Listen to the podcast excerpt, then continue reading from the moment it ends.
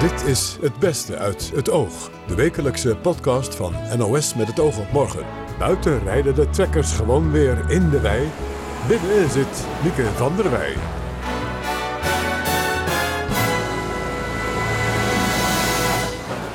Goedemiddag, hartelijk welkom bij de mooiste gesprekken van de afgelopen week uit het Met het oog op morgen van de NOS. We gaan het eerst hebben over Egypte, waar ondanks de repressie ontevreden Egyptenaren de laatste tijd geregeld de straat op gaan om te protesteren. Journalist Mounir Samuel was er pas nog en zijn oren klapperden van de openlijke scheldpartijen aan het adres van president Sisi. En dan echt in de trant van, hij heeft een kleine lul, sorry voor mijn Frans mensen. Hij heeft een kleine lul, daarom moet hij constant foto-ops maken om zichzelf op te pompen. Die man gebruikt ons als zijn eigen Viagra. Hij is een hond, hij heeft een hart van steen. De onvrede zit diep bij veel Egyptenaren. Straks hoort u de uitleg van Mounir. Nederlands is een lastige taal om te leren, zeker als je nauwelijks kunt oefenen. We hadden twee cursisten op bezoek die dolgraag meer gewone gesprekjes in het Nederlands willen voeren ik zeg aan het begin dat ik in Nederland pas woon. Uh, en ik zei dat ik Nederlands wil oefenen. In de jaren 40 legden ruim 300 Joodse dwangarbeiders in het dorpje Rauwveen bij Staphorst een weg aan. Officieel heet het de Afschuttingsweg, maar de meesten kennen alleen de geuzennaam. En iedereen spreekt ook over de Jodenweg. Ja. Het schuurt een beetje. Maar we beginnen met Kalo Wago. De motorbende wordt verdacht van betrokkenheid bij zeker tien moorden in opdracht van de meest gezochte man van Nederland, Ridouan Taghi. Criminoloog Robbie Rox van de Erasmus Universiteit Rotterdam promoveerde op de Haagse straatbende The Crips, maar waar Kalo Wago uit voort is gekomen. Ze zijn een tijdje in een breakdance collectief geweest in de jaren tachtig. Uh, ze zijn uh, uh, een rapformatie geweest. Ze zijn een jeugdgroepering geweest en daarna werden ze meer een street, street gang. Ja, en nu zijn ze eigenlijk eh, doorgeëvalueerd naar een, een soort hybride tussen een outlaw motorcycle gang en een street gang. Want in het begin was het dus vrij onschuldig. Ja, als ik het zo hoor. Ja, nee, zeker. Toen ze 14, 15 waren, toen uh, ja, waren ze wel veel op, op straat. Maar vooral ook veel met muziek bezig, met dansen. Um, maar goed, ja, toch ook wel op straat en ook wel met kleine uh, vormen van criminaliteit. Want uh, wat, deden ze in die tijd aan criminaliteit? Ja, dat is eigenlijk wat ze, dat hebben ze me dan altijd verteld, dat ze vooral toen aan kattenkwaad deden. Uh, dan kan je denken aan vernielingen, vechtpartijen, maar toch ook wel vanaf een jaar of 15, 16 eerste wapenbezit. dus ja, de, de, als we zeg maar, die lijn nu helemaal doortrekken, dan zou je kunnen zeggen met de kennis van nu, de voortekenen waren er, bewijs van spreken al. En is er een bepaald kantelpunt geweest, een, een gebeurtenis of een periode waarna uh, het verhard is en, en jongens het criminele pad op zijn gegaan? Ja, je ziet dat aan de ene kant er een soort van geleidelijkheid in hun ontwikkeling uh, zit. Uh, maar dat zijn wel een aantal momenten waar je nou, in de ontwikkeling van die groepering wel echt een verharding ziet. onder andere een, een dodelijke steekpartij waar ze bij betrokken zijn geweest, volgens mij in 1989. maar ook bijvoorbeeld de leider die veroordeeld is in 1994 voor een uh, poging tot een helikopterkaping. Of in ieder geval het organiseren daarvan. En dat ja, bewerkstelligde ook wel veranderingen in die groepering. En eigenlijk zie je, nou ja, naarmate de tijd vorderde, dat er af en toe wat dingen eh, gebeurden. Uh, nou ja, ze waren meer in het nieuws bijvoorbeeld in een bepaalde periode. En dat genereerde eigenlijk meer aanwas en meer aandacht. En misschien ook wel mensen die weggingen daarom, of niet? Of nou werden ze alleen wel. maar populairder? Nee, nee, nee. Je ziet echt, uh, ja, het, het, ging met, met pieken en dalen. En eigenlijk de laatste uh, daling maakte ik mee uh, ja, rond het einde van mijn, uh, van mijn promotieonderzoek. dat je zag dat een kern nou, van ongeveer misschien nou ja, hooguit 50 toen ik begon met mijn veldwerk in 2011. Naar toen ik wegging eind 2013 misschien nog een, een dozijn aan crips. Met name de crips van het eerste uur. Dus je zag daar eigenlijk een daling. Uh, en vervolgens dan een opleving, maar dan onder een nieuwe naam uh, Calawago. Ja, want wat is de reden dat, dat die twaalf zich dan uh, daarbij aansloten? Of hebben ze het opgericht, Calawago? Nou, ik, dat bedoelde, ik heb toen eigenlijk, uh, toen ik stopte met mijn veldwerk, ook geen contact meer, of geen nauw contact meer onderhouden met Kilo. Dus de echte ja, beweegredenen daarachter, de, die weet ik niet. Um, ja, dus ik vind het moeilijk om daar iets over te zeggen. Wat je, wat je in ieder geval wel zag, was dat, dat er ook al eerder contacten waren met uh, outlaw motorcycle gangs. Dus bijvoorbeeld in 2011 ben ik met uh, een aantal van deze mannen een keer naar een kerstfeest bij Satudara geweest. Uh, en ik zag vaker in de buurt waar zij veel tijd doorbrachten, mannen eerst van Satudara en later ook van No Surrender. Dus die contacten met de motorwereld die waren er eigenlijk altijd al. Ja, en de motorwereld kon hen misschien ook wel weer goed gebruiken. Ja, en ook zou ik willen zeggen andersom. Dus waar je zag dat dat uh, merk wat de Crips lange tijd op straat waren en wat ze voor een deel ook nog wel zijn, um, dat dat eigenlijk in populari populariteit aan het afnemen was. Begin jaren negentig, eigenlijk uh, parallel aan de, ja, de populariteit van, van de gangsterrap, zag je dat dat merk van die Crips op straat, ja, dat was berucht, dat was interessant, dat was spannend. Uh, maar eigenlijk 2013 was dat veel minder het geval, ook omdat die straatcultuur in Nederland ontzettend aan het veranderen was. En je zag dat de outlaw motorcycle gangs vanaf 2012 wel echt opkwamen en op straat wel een steeds prominentere en aantrekkelijkere groepsidentiteit werden. Dus je zou kunnen zeggen, het is een soort van de nieuwe, ja, het nieuwe interessante uh, merk op straat. En heeft het u verbaasd dat, dat die organisatie, dat die jongens waar u een tijd mee op heeft getrokken, toch vrij snel naar uh, zwaar geweld zijn uh, overgestapt? Ja, ik zou willen zeggen ja en nee.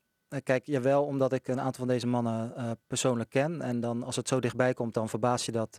Als mens verbaast me dat dan enorm. Als ik meer als wetenschapper daarnaar probeer te kijken, dan zag je eigenlijk al veel eerder in die geschiedenis dat er nou ja, mannen zijn die betrokken waren bij zware delicten en ook levensdelicten. maar toch ook wel in de manier waarop ze zich hebben gepresenteerd in de media, die gewelddadige kant van, van de groepering steeds naar voren hebben geschoven. Zoals er in 2009 een documentaire ja, de titel daarvan was Strapped and Strong, hè, gewapend en sterk. Nou ja, goed, tien jaar later uh, uh, vind ik dat, een, dat is een, een betekenisvolle titel, om het maar even zo te zeggen. En aan de andere kant, de, Kilo, die u al noemde, hè, een van de leiders, die heeft wel bij Matthijs van Nieuwkerk bij de Wereld Draait doorgezeten. Zeker, en hij heeft in de, in de Gullet gestaan en uh, het Nieuwe Revue. En er is een boek verschenen over deze mannen, ja.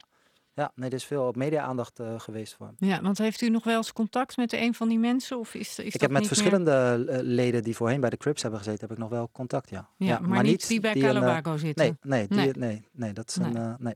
Nou, dat is fijn, denk ik, voor u ook, toch? Nou ja, ja dat, misschien als onderzoeker is het, is het handig, maar om andere reden misschien niet. Nee, daar heeft u helemaal gelijk in. De laatste tijd zijn er geregeld berichten over demonstraties in Egypte. Een Nederlander werd gearresteerd omdat hij met een drone beelden maakte. De autoriteiten dachten dat hij beelden van protesten wilde maken. Hij werd beschuldigd van spionage. Deze week werd hij vrijgelaten. Maar het tekent de sfeer in het land. Er is onvrede en de overheid treedt hard op. Mounir Samuel is van Egyptische afkomst. Hij is journalist en acteur. Hij was net terug uit Egypte toen hij in het oog vertelde over hoe link het is om daar te demonstreren enorm gevaarlijk en meer dan dat we ons hier realiseren. Want er werd wel gezegd van, oh, maar de mensen worden na de arrestaties al snel weer vrijgelaten. Ja, dat is nu vanwege het oog van de internationale pers en de internationale gemeenschap. Maar uh, mijn ervaring en die van veel Egyptenaren leert dat de veiligheidsdiensten je altijd weer weten te vinden. En dat zodra de internationale aandacht geluwd is, uh, niet alleen jij opeens spoorloos kan verdwijnen. Maar ook dat bijvoorbeeld je oom opeens is ontslagen. Dat je moeder opeens door vreemde mannen wordt lastiggevallen op straat.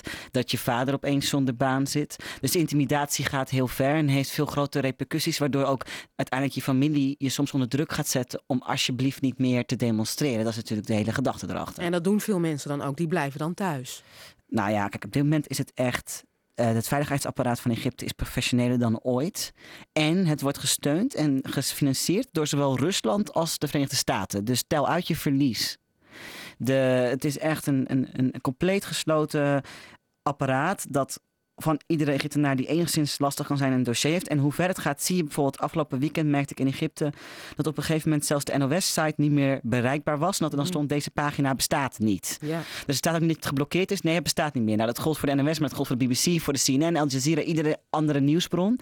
Uh, Messenger functioneert opeens niet meer. WhatsApp. Uh, in Egypte kan je sowieso niet WhatsApp callen, want dat is moeilijk te traceren voor de veiligheidsdiensten. Dus alles ligt plat of lag plat de afgelopen weken. Ja. Maar toch zijn ondanks dat enorme veiligheidsapparaat um, ja, 2000 mensen opgepakt.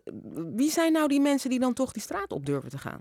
Hele jonge jongens. Je ziet dat het echt uh, demonstraties van uh, jongens zijn, van mannen. In de leeftijd van uh, 16 tot, laten we zeggen, 28. Een groot deel van de gearresteerden bleek ook minderjarig.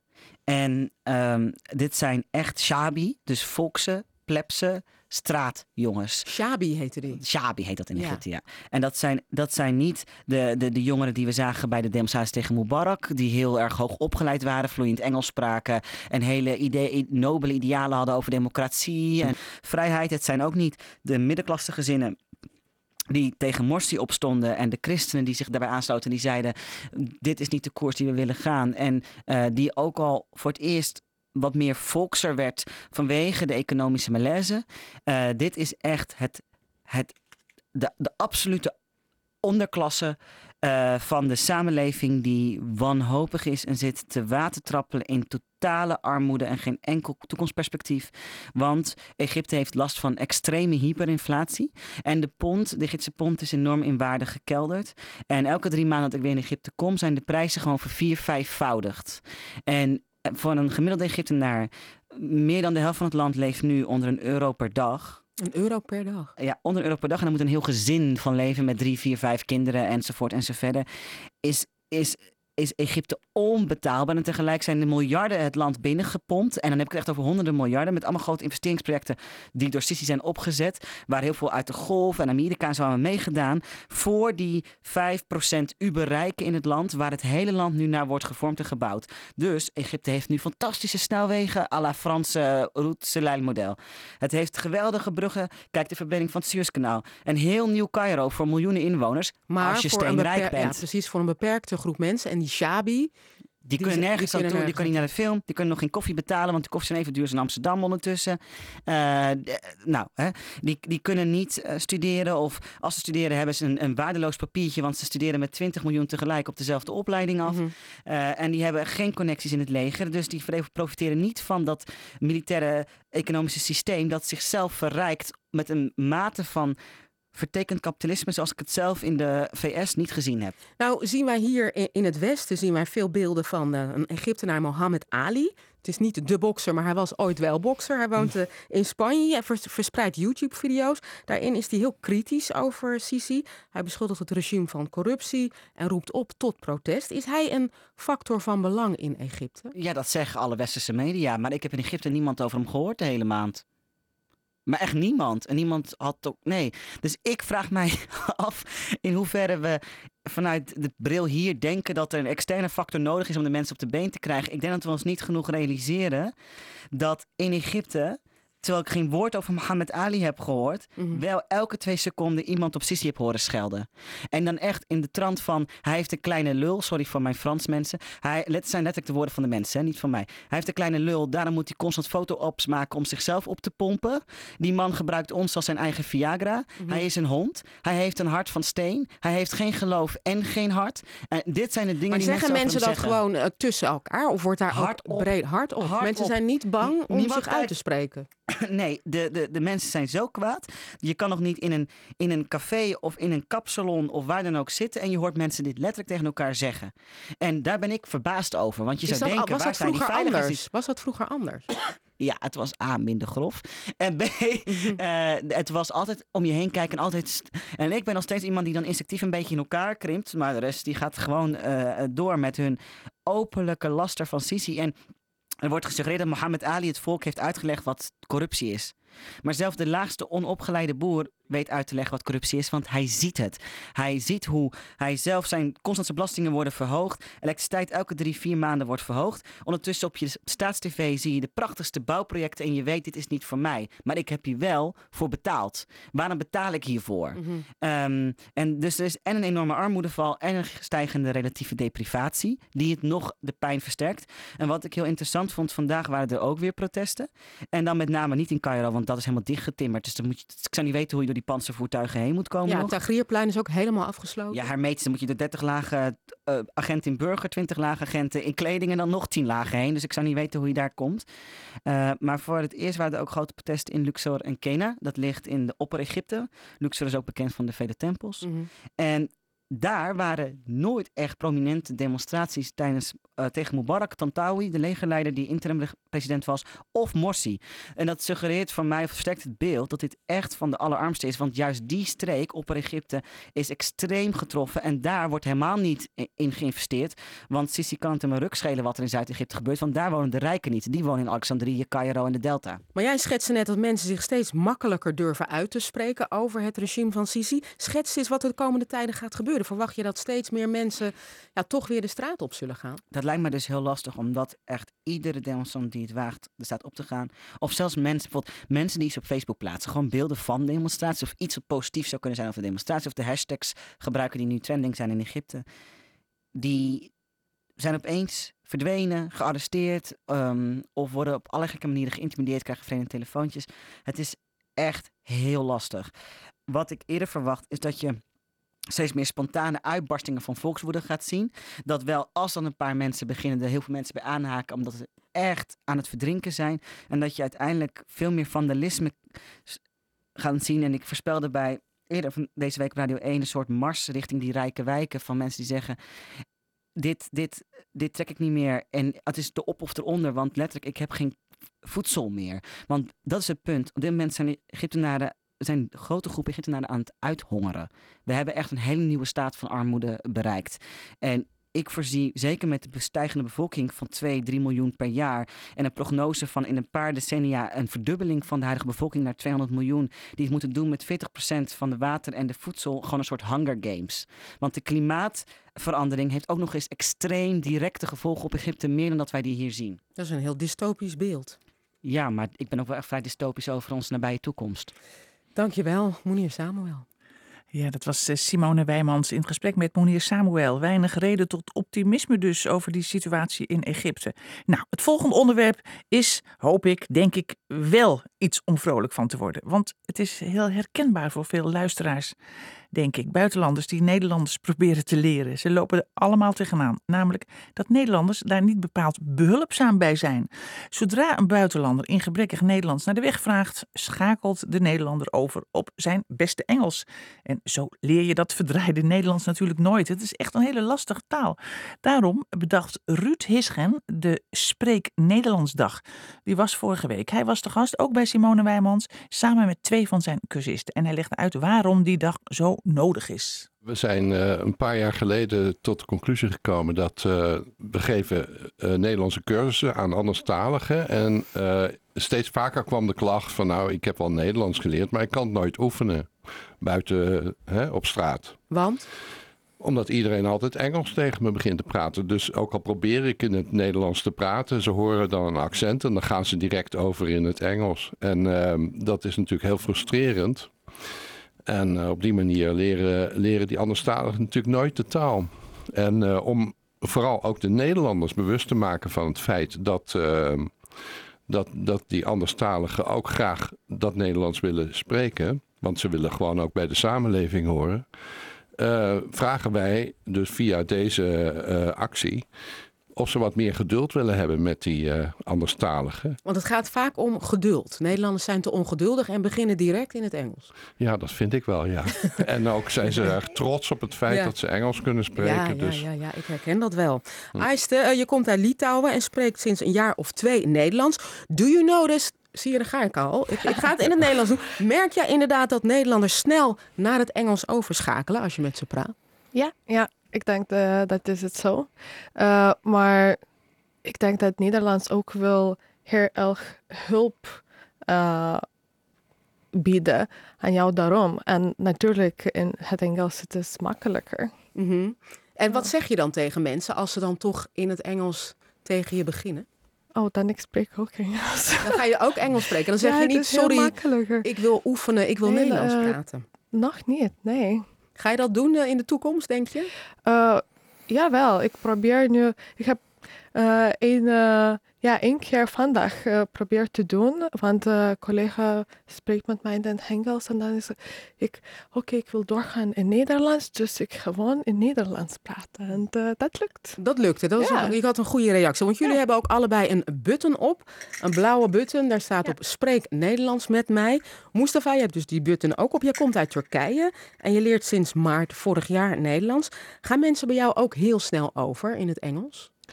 Jawel, mm, maar ik durf gewoon om Nederlands door te gaan.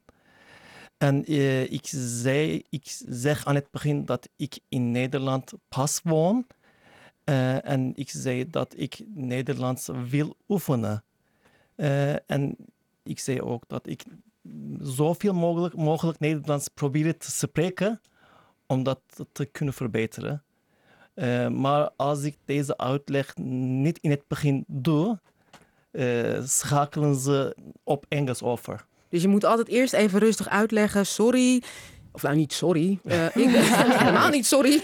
ik, ik, ik wil gewoon het Nederlands leren. Doe rustig aan en een beetje geduld. Dat is eigenlijk wat je zegt.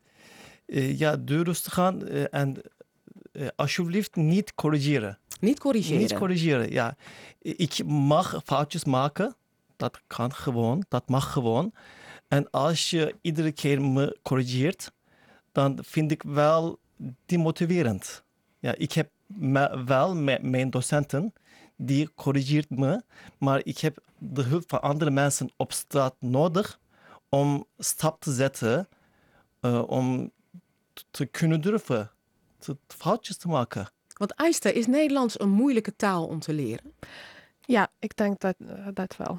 Waarom? Ehm, ja, eerst dat eh, alle Nederlanders heel goed Engels praten. En eh, ja, ze gewoon met, eh, ja, in, in Engels met jou praten.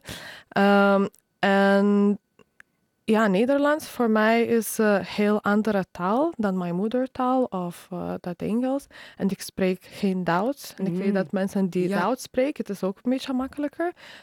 Maar ik ken de Duits niet, dus eh, ja, het is, het is moeilijk. En hoe is dat voor jou, Mustafa? Oorspronkelijk dus Turks.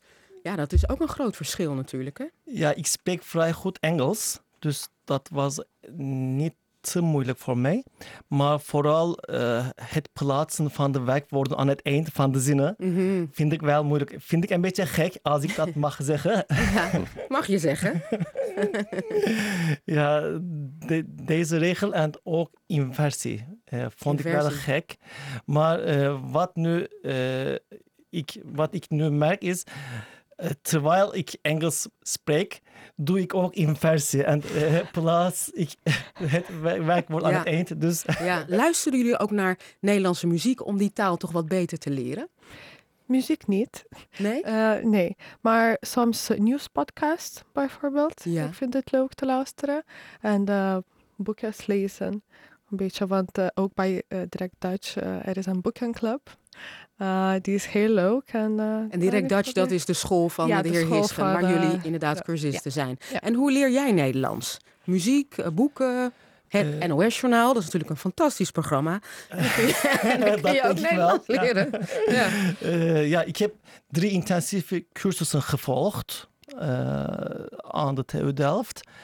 En daar heb ik een beetje zelf geleerd. Iedere dag heb ik zes, zeven uur in de bibliotheek zelf gestudeerd. Om taal zo snel mogelijk op te kunnen pakken. Eh, en daarna heb ik nog een cursus aan Direct Dutch of Direct Dutch eh, gevolgd om mijn spreekvaardigheden nog te verbeteren. Ja. Eh, en ik heb gedurfd om foutjes te maken. Maar wat ik in dit land wel gek vond is, het is niet makkelijk om een Engels, Engels nummer te kunnen luisteren op de radio. In het begin eh, probeerde ik een Engels nummer te vinden, eh, sorry, een Nederlands nummer te Ja. vinden, ja, maar eh, jouw collega's draaien altijd Engels nummers. dat klopt. Ja, ja, daar heb je wel gelijk in. Zeker op Radio 1 wordt er vrijwel nooit een Nederlandstalig eh, gedraaid. Misschien op andere zenders wel, maar in dat klopt wel. Op Radio 1 gebeurt dat te weinig. Misschien moeten we dat gaan doen om jullie een beetje te ondersteunen. Mm. Ik zei het al, jullie hebben dus die button op. Werkt dat, meneer Hische? Nou, we hebben zo onderhand hebben we vijf, meer dan 35.000 van die buttons verspreid. Ja. En we hebben nu ook een nieuwe button eh, gemaakt eh, in samenwerking met de organisatie Embrace Europe. Mhm.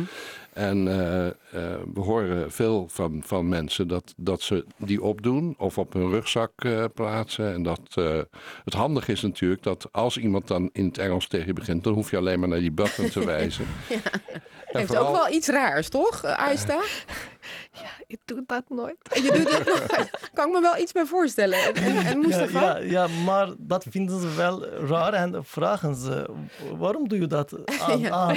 Maar dat zeggen ze dan wel in het Nederlands. Ja, in het Nederlands toch? Dus ja. dan kun je gewoon in het Nederlands eh, verder. Wat mij wel opvalt, meneer Hische, heel, in heel veel eh, winkels en heel veel horeca Hm. lijkt de voertaal tegenwoordig Engels te zijn. Ja. Hoe komt dat? Heeft u daar enig idee van? Die winkels denken dat het waarschijnlijk inderdaad veel gunstiger is eh, om ook Engelstalig tweetalig eh, eh, personeel te hebben, denk ik. Ja. Maar als het aan u ligt, eh, zou dat niet moeten? Nou, ik vind dat we echt schuldig zijn aan het feit dat wij dus eh, op die manier eh, ervoor zorgen dat eh, niemand onze taal meer wil leren. Zelfs Nederlanders. eh, hè, op universiteiten wordt eh, tegenwoordig ook al Engels eh, gesproken. En op die manier eh, ehm, eh, ja, eh, zorgen wij er dus zelf voor dat er steeds minder Nederlands gesproken gaat worden. Mustafa? Ik heb eigenlijk er een ervaring mee. Ik wilde iets kopen in het centrum van Den Haag. En ik, heb, ik ben begonnen met Nederlands. En de verkoopster uh, beantwoordt in het Engels. En ik zei, uh, ah, mevrouw, sorry, ik wil proberen uh, in het Nederlands te praten. En ze zei tegen mij, ja, goed zo, uh, dat heb ik niet gedaan. Zo, ik woon hier al lang, maar ik kan geen Nederlands. Dus sorry meneer, maar we moeten wel in het Engels praten. Dat Ja. vind ik wel raar. Ja. Vreemd inderdaad, als je er zo over nadenkt. Een spreek Nederlandsdag. Waarom niet gewoon elke dag? Ik ben daar alvast voor. Afgelopen donderdag werd in het dorpje Rauwveen het straatnaambordje Jodenweg onthuld. Herman van der Zand vroeg de avond ervoor burgemeester Zegers naar het verhaal achter deze geuzennaam. Nou, deze weg is ooit aangelegd door Joodse dwangarbeiders die in drie werkkampen in Staphorst verbleven in de Tweede Wereldoorlog. Er zijn in Noord-Nederland iets van, eh, nou, van 40 werkkampen geweest in de noordelijke provincies, waarvan drie in de gemeente Staphorst. Daar zijn uiteindelijk ook Joodse mensen in terechtgekomen uit Amsterdam. En die hebben deze weg ook aangelegd. Hoeveel, hoeveel uh, ja, ik, het zijn dan mannen, denk ik? Ja, het waren uh, uh, meestal mannen uit Amsterdam. Winkeliers die kleine bedrijfjes hadden, zijn daar wegge weggehaald. Uh, vrouwen en kinderen zijn gebleven. En ze zijn te werk gesteld in werkgelegenheidsprojecten in uh, onder andere Staphorst, maar ook in andere gemeenten in Noord-Nederland. Dat was vrij gebruikelijk in die tijd. We hebben natuurlijk net voor de oorlog de, de crisis gehad. In de twintiger jaren zijn die werkkampen daar gekomen. Werden mensen aan het werk gezet in de ruivelkaveling, wegen aanleggen, uh, bos aanleggen, staatsbos. De heidemaatschappij was toen actief. Het was gewoon voor de mensen. En, en, toen de oorlog aanbrak, zijn daar ook Joodse mannen terechtgekomen. Totaal 340 in die drie kampen in Staphorst. Die er ook te werk zijn gesteld. En die gingen er natuurlijk vanuit, wij gaan, wij gaan werken daar. daar. Want dat, gebeurt, dat gebeurde voor de oorlog ook? Nou, inderdaad, werkloze mensen. Die bleven niet in de stad. Die moesten eh, verplicht aan de slag uh, in dit soort projecten. En het was uh, ook voor deze Joodse mensen die een, ja, een, winkel werd gesloten. Werden ze ook werkloos. En die werden daarheen gebracht om te werken. Onder, onder, welke omstandigheden leefde zij in de, in de gemeente Staphorst? Ja, het, het, waren echt twee gescheiden gemeenschappen. Het waren echt van die barakken die er stonden. Um, waar ze in verbleven. Nog weinig luxe. Er werd eten geregeld. En ze moesten elke dag uh, met de schep over de schouder de weg af. En uh, ze werden aan het werk gezet. Hadden ze wel contact met de, met de lokale bevolking? Nou, heel weinig. Pas later, maar daar kom ik een volgende keer over vertellen, als het gaat over de Molukkers. Die hadden wel contact. Na de oorlog zijn de Molukkers in die kampen terechtgekomen. Zoals er veel kampen in Nederland is gebeurd. Ja, ja dan werden die kampen ook daarvoor gebruikt. Er was weinig contact. Er waren wel opzichters die ze ook te werk stelden. En ze gingen aan de slag bij boeren. Aan het eind van die periode, ze hebben een half jaar ongeveer gezeten in, in 1942. Dus ze hebben niet alleen maar wegen aangelegd?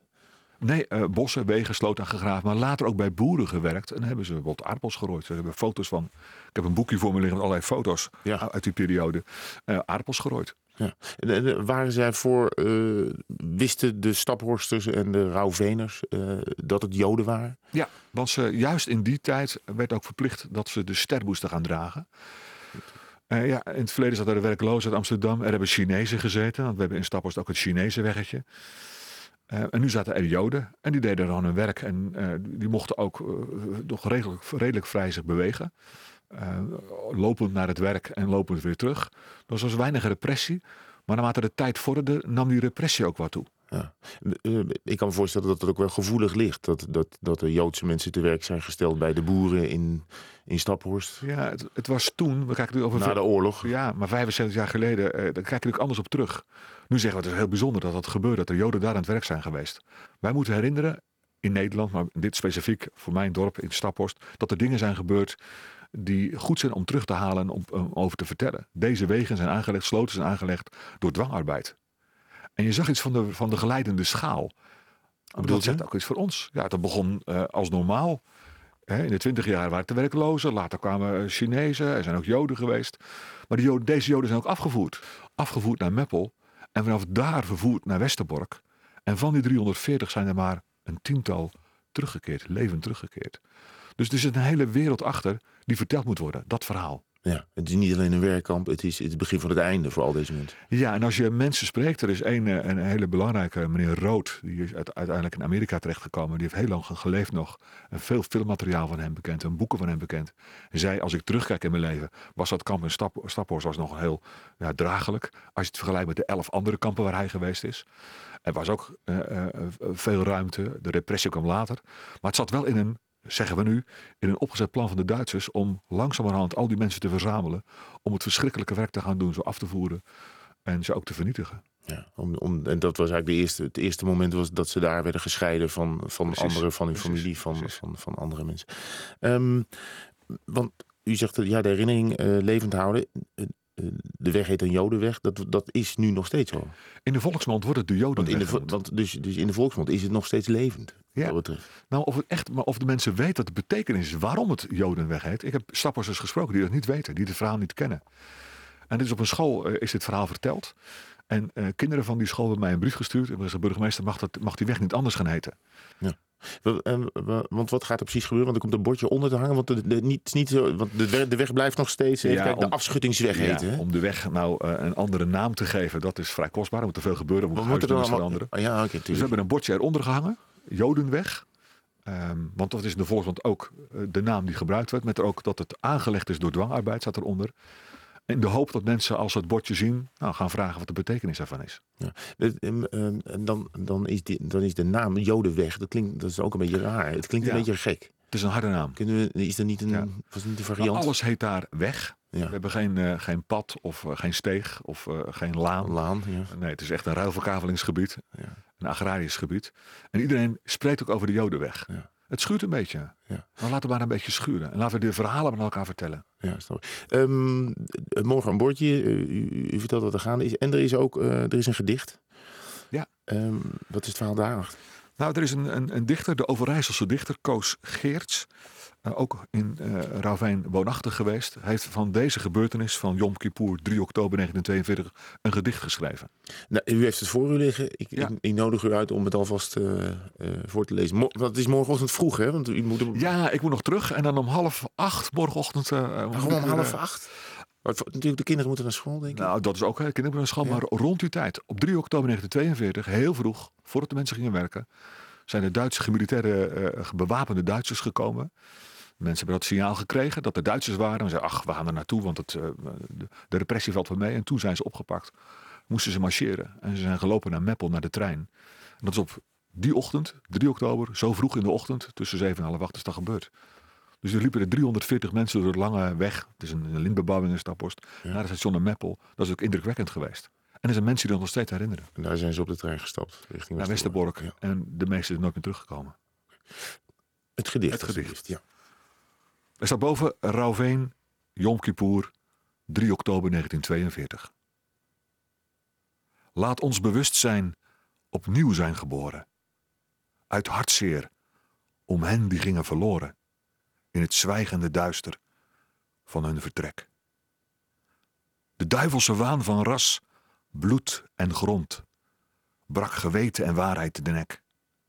Laster en haat trokken diep hun sporen vernederde Joden tot slavenwerk. Sta op voor het recht en open je mond. Mogen de doden onze dromen verstoren, zodra onze geest weer raakt afgestompt. Laat het maar een beetje schuren, de naam Jodenweg. Dat was het weer voor deze week. Bedankt voor het luisteren. Tot de volgende week. Of luister gewoon iedere avond live. Dat kan natuurlijk ook. Tussen 11 en 12 s'avonds. Dag.